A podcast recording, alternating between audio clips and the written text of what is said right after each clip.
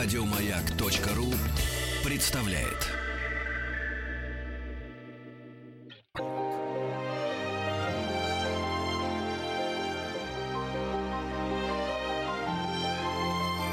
Собрание слов с Игорем Ружейниковым. Дорогие друзья, здравствуйте. Спасибо за то, что приемники настроены на частоту радиостанции «Маяк». Спасибо за то, что слушаете программу «Собрание слов». Меня зовут Игорь Уженков. Я с большим удовольствием, это честь для меня, представляю нашу сегодняшнюю гостью, доктор искусствоведения, главный научный сотрудник Государственного музея изобразительных искусств имени Пушкина, хранитель итальянской живописи. Ну... ипостась куратор одной из выставок, о которой мы решили сегодня поговорить. Виктория Мануиловна Маркова. Здравствуйте. Спасибо Здравствуйте. большое. Спасибо за то, что выбрали время прийти в гости к радиослушателям. К вам на «Маяк» «Маяк» всегда с удовольствием. Но это к нам и к слушателям. Вот самое это главное. К слушателям «Маяка». Да, вот. Безусловно. Спасибо большое. Вы, слово «являетесь», как ненужное мы сразу убираем, являются во сне. Вы куратор выставки «Венеция Ренессанса», «Тициан», «Тинторетто», «Веронезе», картины из собраний Италии и России. Вы... Абсолютно точно. Ну, конечно, у меня написано, я бы не запомнил, ну, хотя имена знакомы. Выставка откроется в Пушкинском девятого июня и будет проходить целое лето. Вот скажите, вопрос из-под бороды. Как донести до радиослушателя, который знает, что выставки, допустим, Тициана, да, Веронезе, посещать хорошо, это нужно. Но как вот донести то, что нельзя не посетить эту выставку? Вот нельзя просто не посетить, если ты находишься в Москве, если у тебя есть время. Есть тоже такие выставки, которые, конечно, можно посетить для галочки, а можно не посещать. А выставка, которую вы курируете, она уникальна. Ну, безусловно, я думаю, что э, посетители нашего музея, я хотела сказать, завсегдатые, да, но, может, кто-то и не завсегдатый, ходит от случая к случаю, но, как правило, в том числе, э, это здесь свой вклад внесли, внесли, внесли средства массовой информации, э, просто наши посетители уже знают, насколько хорошие у нас бывают выставки, интересные и такие уникальные. Всем памятна выставка Рафаэля, которая закрылась, ну, сравнительно не, недавно, там, где-то там, пять месяцев назад. Да? И после вот такой огромной выставки, огромной по значимости, по тому, что, в общем, картины Рафаэля на выставках, вот монографических выставках практически э, увидеть очень сложно, и не только в России, и за пределами России. А, и вот прошло совсем немного времени, и мы делаем проект, который, конечно же, равен по значимости э, Рафаэлю. Это э, венецианские художники, три самых выдающихся венецианских художника эпохи Возрождения. Тициан, Тинторетто, Веронезе, как вы уже сказали. Э, картины в большинстве своем из итальянских музеев, но не только музеев, то есть из Италии, но не только из музеев. Потому что семь картин, всего двадцать три работы на выставке. На выставке Рафаэля было одиннадцать работ. двадцать три работы, из которых семь из церквей венецианских. То есть это возможность увидеть картины, которые, конечно, в церквях хорошо разглядеть довольно сложно. Это первое. Второе, это вообще такой случай, если не... не уникальный, то крайне редкий, чтобы такое количество картин из разных венецианских церквей э, привезли бы в Москву. Да? Э, и собранные вместе, они э, тоже смотрятся э, по-новому. Вообще всегда произведения искусства, в зависимости от того, в какой они находятся среде, в каком пространстве, в каком даже географически вот, другом месте, уже меняется, потому что произведение искусства, оно многозначно, многослойно, там очень много всяких разных смыслов, да? И э, когда оно находится у себя дома в привычной обстановке, в церкви, для которой художник написал, это одна история. Вокруг Венеции с ее каналами, там, э, прекрасными зданиями и так далее. Когда это при, приезжают в Москву, эти произведения, они обретают какой-то другой смысл. Вообще всегда э, смысл возникает, э, который заключается в диалоге. В диалоге вот двух культур. Двух культур. Вот Россия, а мы, мы сами сформировавшись в этой стране, представляя нашу культуру э, и так далее. Мы, мы это, это начало в себе как бы несем, мы, мы люди русской культуры. И мы видим произведения выдающиеся, классические абсолютно, э, созданные в Италии в самый прекрасный период, период расцвета, эпоха Возрождения. И вот это уже факт сам по себе уникальный. А можно вас, ну не специально, но поймать вот на... Даже не противоречие. Ловите, ловите. Можно? Мы с вами методологию в одном месте проходили. Вы просто на факультете искусствоведения, а я на другом, на другом отделении того же факультета. Смотрите, вы же привозите венецианскую живопись. Вот давайте вот мы именно о венецианской живописи. Это не итальянская. Тогда итальянской живописи не было. Правильно же? Я правильно понимаю? Нельзя говорить об итальянской живописи и, взаимо... и взаимодействии русской культуры и итальянской живописи, венецианской живописи. И она сильно отличается от живописи, ну, я не знаю, там, папского двора, допустим, там, Рима, да. Давайте вот о великих венецианцах. И почему, почему венецианцы? Почему именно пришло время привести венецианцев в Россию? Я могу говорить чушь, я могу ошибаться. Вы меня в любой удобной для вас форме поправляете. Нет, так вы ошибаетесь, ошибаетесь. Потому что, давайте, давайте. Потому что диалог, мы же начали говорить о диалоге, о диалоге двух культур. Давайте. В данном случае мы с вами находимся в таком состоянии, в процессе угу. диалога. Угу. Конечно же, об, об итальянской живописи можно говорить, естественно. О ней можно всегда говорить на любом отрезке развития uh-huh, итальянского uh-huh. искусства. Потому что вот эта вот итальянская школа, в этом ее своеобразие, что она представляла собой такой конгломерат разных школ, разных традиций. Была флорентийская, была римская, была неаполитанская, была венецианская. Венецианская. В данном случае, когда мы говорим о венецианской э, живописи, там э, отдельные появляются очень интересные истории. Вообще там д- две интересные истории. Я надеюсь, что я смогу до сознания наших слушателей, дорогих, донести это. Первая история заключается в том, что вот мы только что... Была выставка Рафаэля, как я уже сказала. Рафаэль — это как бы высшая точка итальянского Ренессанса. Это художник, который дал вообще всей европейской культуре идею, вот, вот идеал. Что такое идеал? Он воплотил в своем творчестве идеал. Самое, в общем, сложное, надо сказать, очень трудно такое уловимое понятие. Сформулировать его было непросто. И вот Рафаэль его дал на основе изучения классического искусства, античности и так далее. Но это, таким образом, он воплотил э, не только, как бы, вот он э, выразил высшую точку итальянского возрождения, но он воплотил определенную культуру, в, э, внутри которой он сформировался, а именно э, культуру Центральной Италии и Рим. Потом в Риме раскрылось его дарование. Да? Это одна история. Но Центральная Италия – Центральная Италия. А была, была еще Северная Италия. Венеция – это вот крупнейший центр Северной Италии, который развивался совершенно по-другому. Там тоже они изучали античность, но совсем по-другому. Античность, как правило, в письменных источниках, либо археологические там, э, предметы и так далее. Но э, там все равно Ренессанс развивался, он с некоторым опозданием начался в Венеции, то есть только во второй половине пятнадцатого века. Первый крупный художник это, э, венецианского возрождения Джованни Беллини. А затем пик своего расцвета эта школа пережила, конечно, в шестнадцатом веке именно в лице вот этих трех художников. Тициан, первый Тициан был, он самый старший, да, э, и, э, который родился в тысяча триста восемьдесят восьмом — девяностом годах. Не, не, не знаем мы точную дату его рождения. А он венецианец примерно, изначально? Нет, нет он да? Тициан пришлый, не, да? не венецианец. Вот из этих трех художников, угу. которых мы уже называли, вы называли, я угу. называла, уже, наверное, наши угу. слушатели запомнили, что это Тициан, Тинторетто и Веронезе. Из них венецианцем был только один Тинторетто, Якупо Тинторетто. Тинторетто — это его прозвище, потому что это семья красильщиков. Да?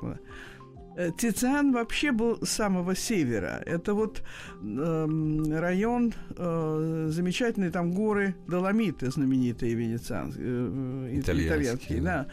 Да. И э, он родился в таком не, не, небольшом городке, прям сопряжатом к горам, где деревянные стоят постройки, что не, не типично для... Не, не только деревянные, но дом uh-huh. Тициана деревянный, деревянный, и он да. до сих пор сохранился. Да. И называется это местечко Пьеве-Дикадоре.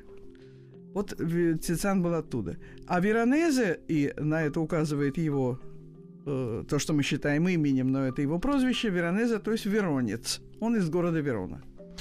Ну да, шестнадцатый век, самое время ехать в Венецию, время, могуще... время торгового могущества Венеции, шестнадцатый век, по сути дела. Там Поэтому с этим связано. Там да? получилось следующее. Там получ... Вообще, э, э, не всегда, мы это знаем прекрасно, не всегда, а даже чаще всего не так бывает, что могу... могущество, скажем... Э, Рассвет культуры не обязательно подкрепляется деньгами. Экономическое, да. торговое mm. и так далее, так далее, не всегда прямо совпадает. Mm. Но все равно есть понятие накопленных ресурсов. Да. Да? Uh-huh. И вот здесь как раз это и было, потому что, наоборот, Венеция стала клониться к упадку как бы в это время. шестнадцатом, То есть она, да. она, она начала уже терять свои острова в Адриатике. Другую часть, друг, другая часть Адриатики уже, еще... Под... Уже там, там, уже, там, там уже были сложности, в Венеции да? политические uh-huh. такие uh-huh. трудности, да? И, и, и в этот момент мы видим такой блестящий расцвет. Что это? Я это назвала бы именно вот теми словами, которыми я и воспользовалась. Вот накопленные ресурсы, потому что это позади был пятнадцатый век, был еще и четырнадцатый век, да, пятнадцатый век. Это накопленные ресурсы как в самой, собственно, культурной и художественной жизни, так и, конечно, и экономика, и так далее, и так далее. Потому что все равно Венеция продолжала оставаться еще могущественным государством, Венецианская республика. Она была по территории большая, она простиралась на почти весь север, не, не, не весь, но почти до Милана доходила. Почти да? до Милана простила, я говорю. Да, почти, на... почти, там, да. В, но... Туда, в сторону Словении, часть в сторону э, Хорватии. Ну, вот и это, говоря вот, уже да, о да. том, что и острова, и, и Адриатика, остров... и так далее, ей принадлежало, так что это было и большое по да. территории государства, могучий флот, э, торговля очень мощная, но торговые пути уходили Из, э, из Адриатики и так далее. Угу. Они пошли в сторону туда, в сторону Запада. Да. Да? Поэтому э, это вполне естественный процесс. И вот в этот момент мы видим вот такой вот высший расцвет, взлет просто в венецианской живописи. И если сравнивать, то есть совершенно это другое возрождение. И не случайно вот мы к этой выставке подготовили большой каталог, который можно назвать такой серьезной монографией, в общем, о о венецианском искусстве uh-huh. этого времени, об этих трех художниках. И я вот назвала свою статью, которая, собственно, и начинается, которая предваряет каталог. Э, э, новый, э, новая грань, грань, по-моему, слово, да? Грань новая, новая грань Ренессанса. Венеция — новая грань Ренессанса. Но лучше звучит по-итальянски «другая грань Ренессанса», потому что это другая по сравнению с Центральной Италией. О гранях, дорогие друзья, печатное издание здесь ни при чем. Сразу после небольшой паузы. Игорь Ружейников и его собрание слов. Собрание слов с Игорем Ружейниковым. Дорогие друзья, продолжаем разговор с доктором искусствоведения, главным научным сотрудником Государственного музея изобразительного искусства имени Пушкина, хранителем итальянской живописи Викторией Мануиловной Марковой. Виктория Мануиловна, мы с вами дошли до каталога. А грань, э, До грани мы да, нашли. Каталог... За грань к... мы уже не будем переступать. Ну, это как, это как, знаете, все от вашего желания. Ну, а потом, зависит. Если вот произносим, произносим слово «грани», какие у нас ассоциации? В том числе ведь алмазы гранят. Да? Ну, потому что мы говорим свято... о драгоценных вещах, правда? Вы святой человек, понимаете. Мы говорим о вещах а... высочайшей ценности. Ну, знаете, грани у Мухиной, в смысле, в одном ее произведении были у худой. Это другие грани. Ну, мы говорим о... Да. Вот мы говорим о другом. О Ренессансе. Да. Вот, о венецианском Ренессансе.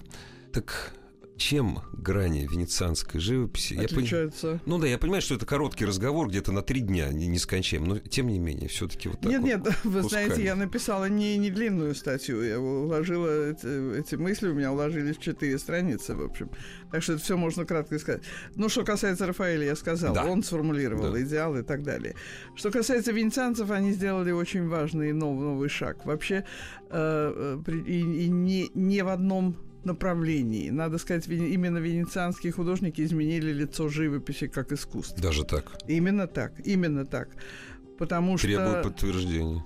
М? Требует, требует, ну, конечно. Требует, ну, наверное, требует, скорее, визуально. Вот надо взять холст, надо взять...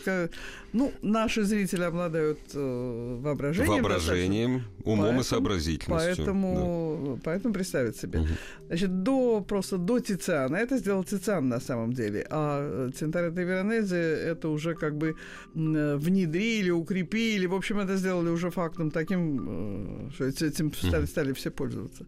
Просто создание картины до венецианцев это был довольно процесс многодельный. И, как правило, писали на почти исключительно на дереве, на, на досках. И Рафаэль так писал, и так далее. Поэтому это много... Готовится доска, там покрывается грунтом, потом наносится рисунок, часто серебряным шрифтом и так далее. Рисунок очень подробный, с, с, со штриховкой, с тенями и так далее. Потом начинает писать отдельно, как и вы написали, личное, такое, да, Э, с, своя последовательность и так далее. И надо сказать, и живопись вот этих мастеров, вот, которые следовали этому старому методу, да, она в гораздо лучшей сохранности. Она, Рафаэль, из-за техно... из другой технологии. Эта технология да. давала и гарантии соблюдения да. технологии, угу. и гарантии хорошей сохранности. Угу. Что касается Тициана, он начинал примерно с этого, потому что он был учеником Джованни Беллини, а потом э, покинул его мастерскую и стал сотрудничать с Джорджоне, с которым вместе они расписывали э, фасад такого э, немецкого подворья, скажем, Фондо дей Тедески. И в Падуе он там писал фрески. И картину он писал еще в десятые, двадцатые годы примерно по той же технологии, примерно, которую он унаследовал от э, Беллини. Но потом э, Тициан ведь прожил очень долгую жизнь. Он э, и скончался не, не уже в возрасте очень преклонном, и не своей смертью, надо сказать. Это во время эпидемии чумы э, он умер. Э, и, э, э, и он, его творчество претерпело очень серьезную эволюцию. Эволюцию самого разного типа. Но главным образом это вот развитие самой живописной манеры. От э, более... такой от яркого цвета, от э, такой жизнерадостности, да, такой э, витальной такой силы, наполненности, да, фигуры бы он как бы их э, подробно писал. В общем, это все была такая живопись вот с фигурами, с пейзажем, пейзажелистики, все было написано, как было принято тогда. А постепенно он э, все больше и больше начинает приходить к такой свободной манере письма, свободной. И в результате то, к чему пришел Тициан, в особенности это видно на его поздних произведениях, которые написаны просто вот а-ля прима, как будто. То есть он просто холст, который, ну, покрывался грунтом, это, естественно, обязательно. То есть, во-первых, он холст. подходил, и, и да. во-первых, холст. Венецианцы перешли почти категорически. У Тициана есть несколько работ, на, на записанных на дереве, но он от этого э, отошел. И потом вообще, ведь венецианцы перестали писать даже фрески. И мы видим Палаццо Дукали, где было Палаццо Дожи, угу. где были пожары. В семидесятом году два пожара, тысяча пятьсот семидесятый год. После этого ведь э, Палаццо Дожи, Палаццо четырнадцатого века, оно все внутри оформлено именно этими художниками. Ну, Тициана мало, а в основном это Тинторетто и Веронезе делали, да? И это же не фрески, это холсты, как в рамы, как заправленные, такие потолки с тяжелыми резными рамами золочёными. И это, это холсты, повторяю. А Хотя почему? Фреска – итальянский вид искусства. И повсюду были фрески. В Флоренции были, в Риме и так далее. А почему так вот именно? Вот... Возможно, это климат. Возможно, это а. влажность. Да, и сама жизнь как бы их к этому привела. Но действительно, еще одна черта, характерная для определяющей вот возрождение венецианское, это то, что живопись для них главный вид искусства, тогда как во Флоренции, в Риме это архитектура. Безусловно, архитектура. И, и, и Рафаэль был архитектором. Но в Венеции и... места мало для архитектуры. Не просто. В этом дело. А, к ним у них приезжая архитектура. Им классику привезли. Ну да. Им привезли э, из, вот именно из Центральной Италии, угу. из Рима и так далее. А, то есть э, и не, не просто потому, что эти были архитекторами и, там, и архитектура была, а потому что Рафаэль был архитектором, но он и в живописи мыслил как архитектор. А здесь друг, другие задачи, другая идея, другое восприятие жизни. И в результате Тициан приходит вот через эту свободную манеру письма. Он, вот он подходил к холсту, он даже не всегда делал подготовительный рисунок просто в виде наброска, просто кистью вот, наметить, где, где, где фигура, где голова. Где... Он просто начинал писать. То есть другое отношение, конечно, к ремеслу художника, к ремеслу в высоком смысле этого слова. Давайте мы прервемся ненадолго, с вашего позволения. Новости, новости спорта. Я о прекрасном через семь минут.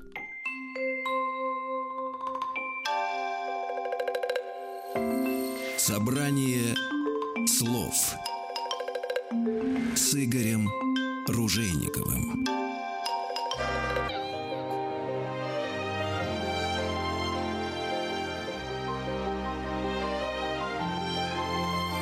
Собрание слов с Игорем Ружейниковым. Дорогие друзья, продолжаем разговор с доктором искусствоведения, главным научным сотрудником Государственного музея изобразительных искусств имени Пушкина Викторией Мануиловной Марковой, которая вместе со своими итальянскими коллегами курирует выставку «Венеция Ренессанса. Тициан, Тинторетто, Веронезе. Картины собрания Италии и России». И мы продолжаем... Ну, мы продолжаем с вами. Я э, должна в данном случае сказать, чтобы не путать наших уважаемых слушателей, слушателей и будущих зрителей, да, выставки, что дело не в том, что он, они просто изменили технологию. За этим следовал кардинальный переворот в живописи, потому что э, если мы представим себе работу художника, ну, каждого человека спросишь, что, как работает художник. Он подходит к чистому холсту, у нас даже есть выражение, да, начать с чистого холста. К чистому холсту с, маль... с мольбертом и, кисть... и кистью, да? И творит. Есть мольберт, ну, да, краски. И, следовательно, живопись постепенно, в творчестве того же Тициана, начинает становиться искусством импровизации, искусством непосредственного контакта через кисть художника с будущим изображением, с холстом, да? То это очень пи- важно. Первый, это... кто это сделал, ну, по сути, это, де... первый, это был кто Тициан. Это сделал, это был Тициан. Потом э, вот его э, как бы младшие современники, там разница была довольно большая в возрасте, там тридцать лет, сорок ну, лет практически, да. да.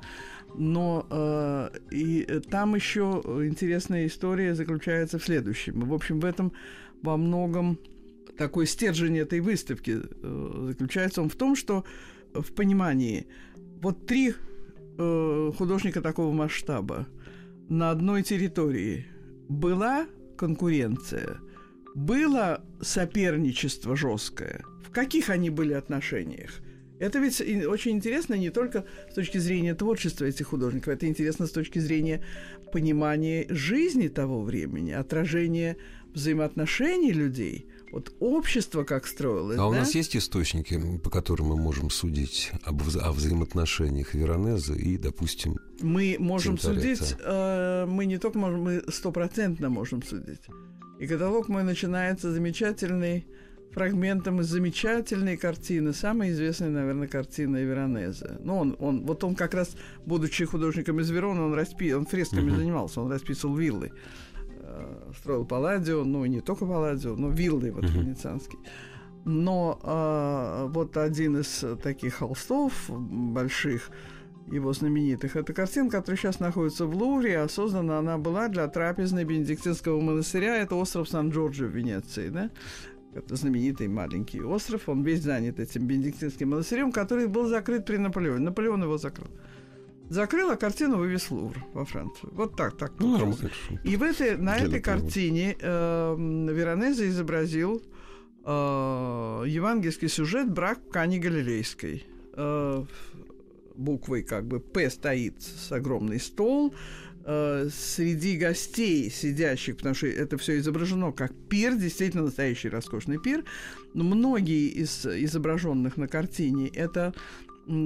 портреты людей, известно, современников Веронезе, портретные изображения. В центре фигура Христа сидящего. Да? А на первом плане этой картины Веронезе изобразил себя в белых одеждах, играющим на виоле, Тициана с другой стороны. Они, и как бы, они, как бы, как бы Веронезе повернулся к Тициану боком, да, немножко. Тициан в красных одеждах, играющий на Виола да гамба, uh-huh. и, и, и Тинторетто э, по, по, по правую руку от э, Тициана, да?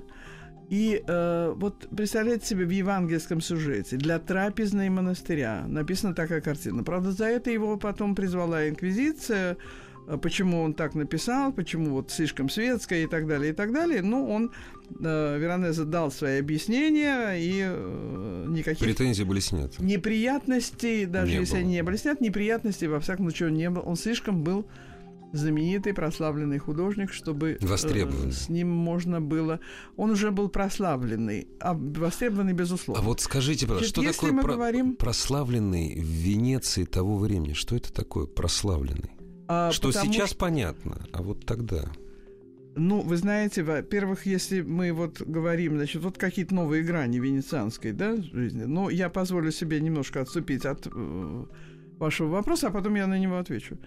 Значит, э, в чем все-таки вот разница между Рафаэлем и, и, и венецианцами? Мы так и не ответили, значит, в самой живописи, да, характер живописи. А потому что у венецианцев живопись приближается к жизни. К жизни. Да.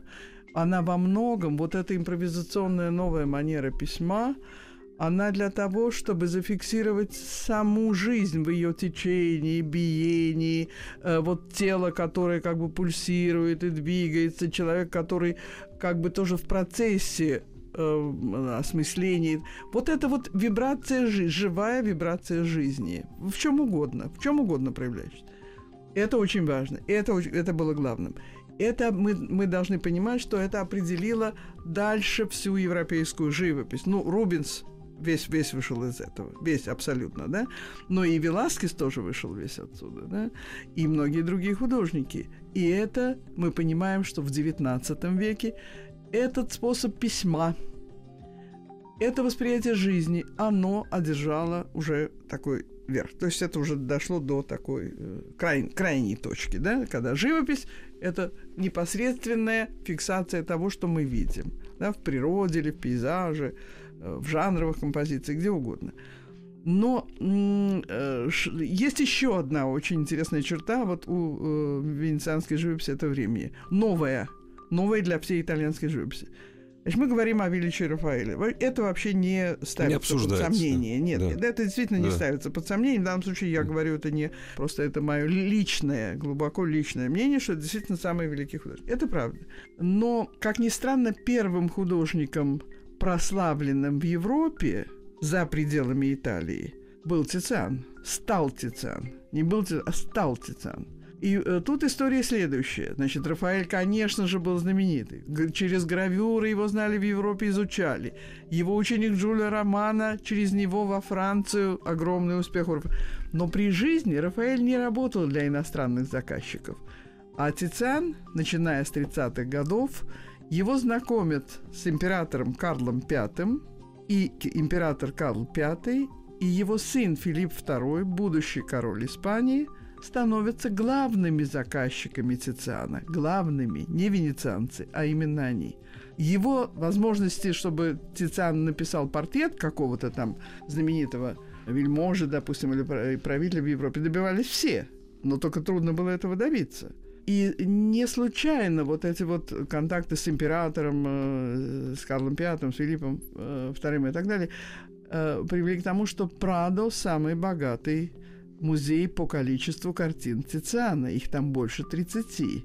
Это уникальная совершенно история. В Венеции их гораздо меньше. Гораздо. Никогда. Это алтарные композиции, знаменитые. Сразу хочется спросить, Мадонна Пезаро. Зачем же с Италии?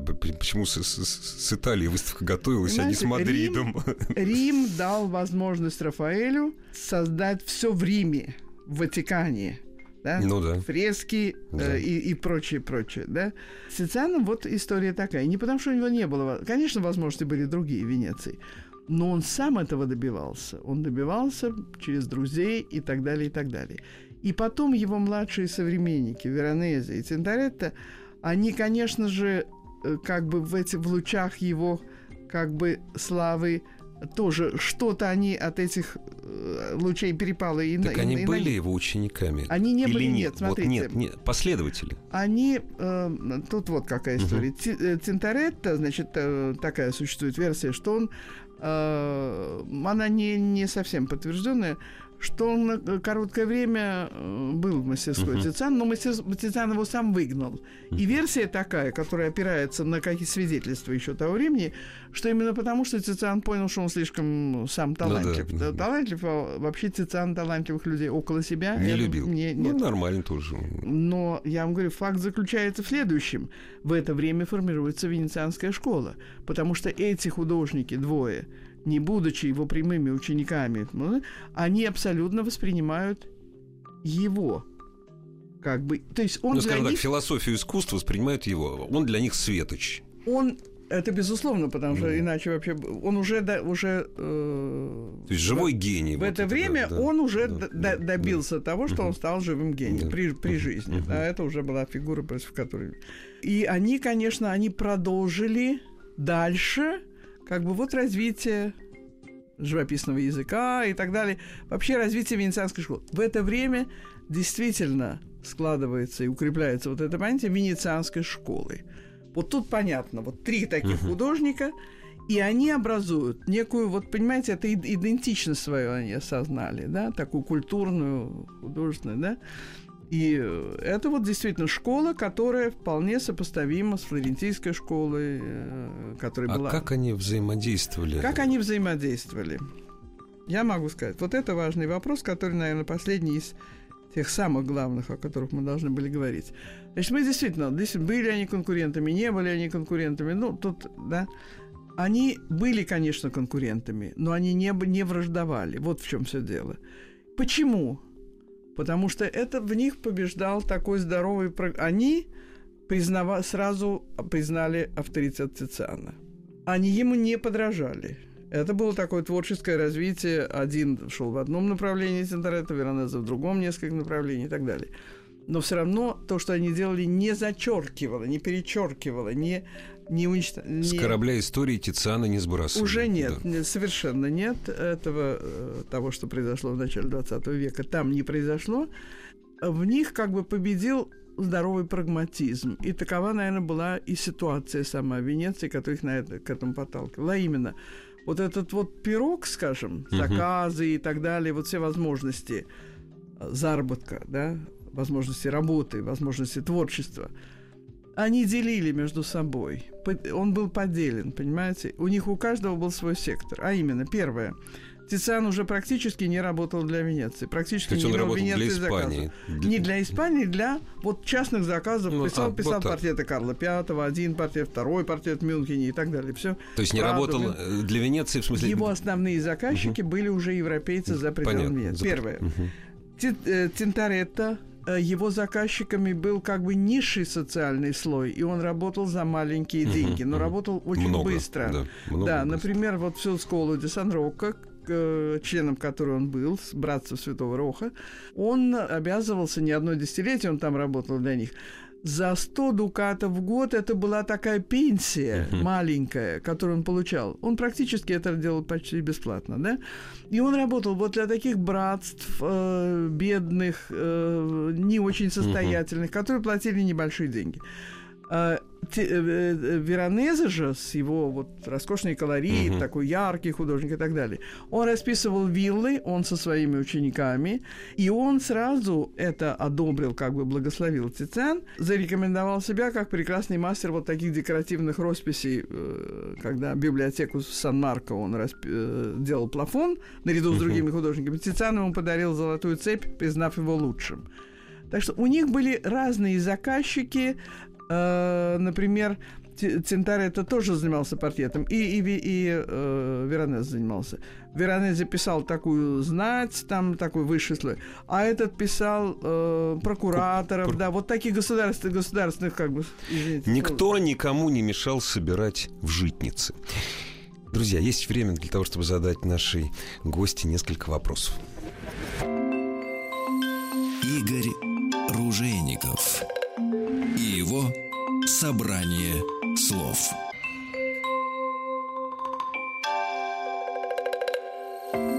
Собрание слов с Игорем Ружейниковым.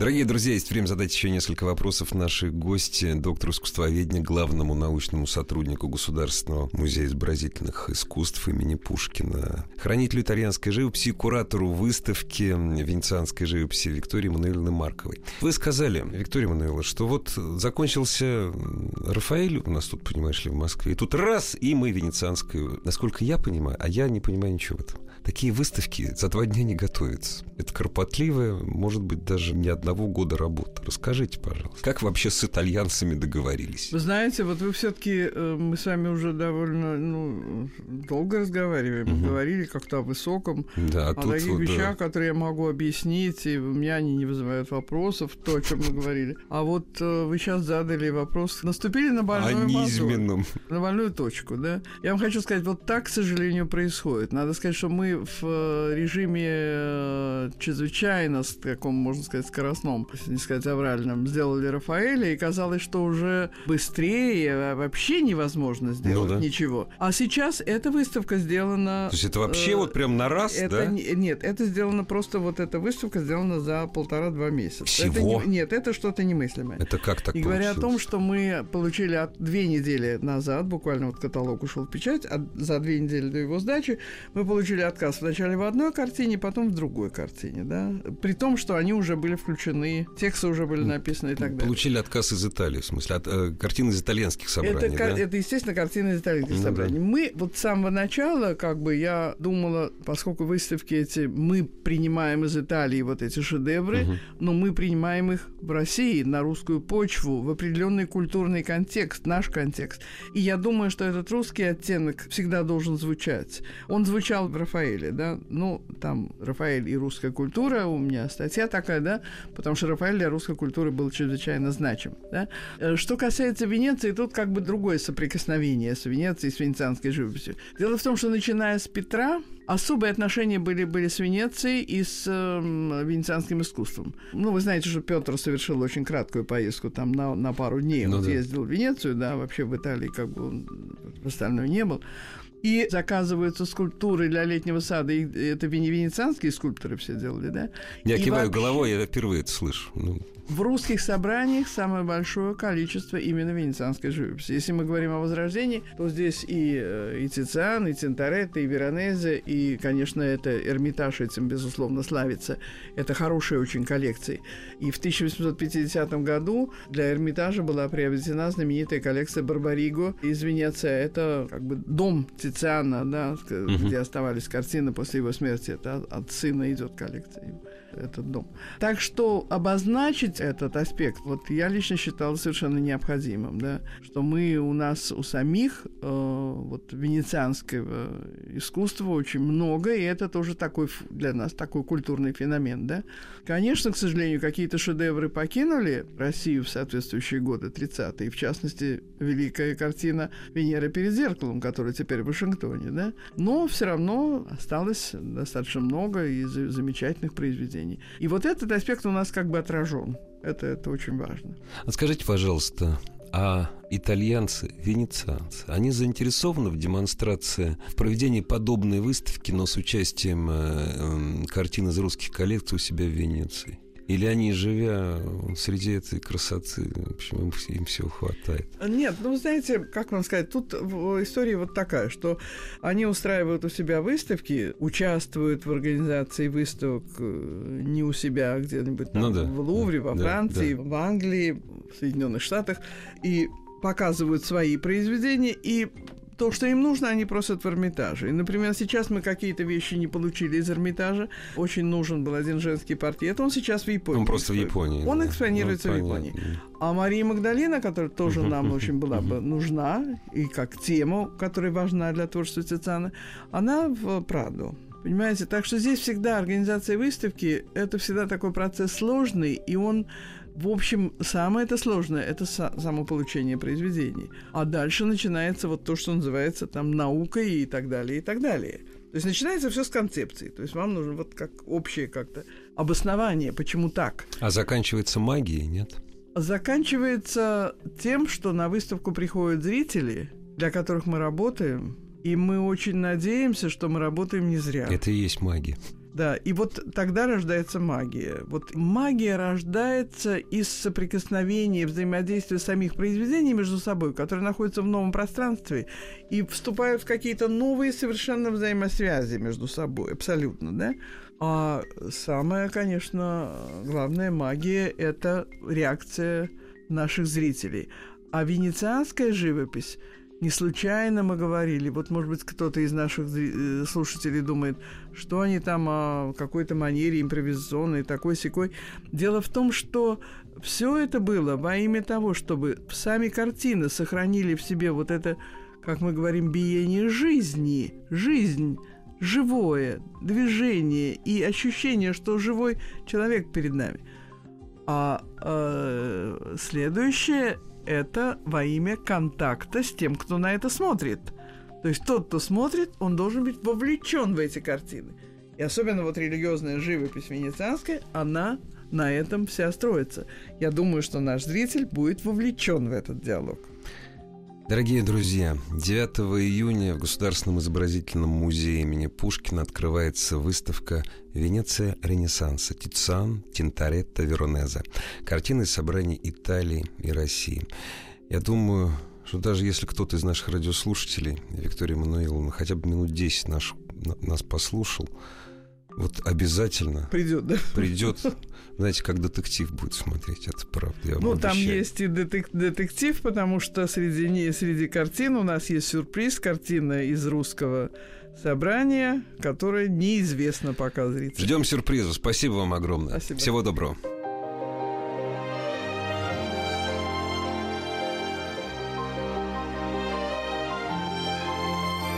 Собрание слов с Игорем Ружейниковым. Еще больше подкастов на радиомаяк точка ру.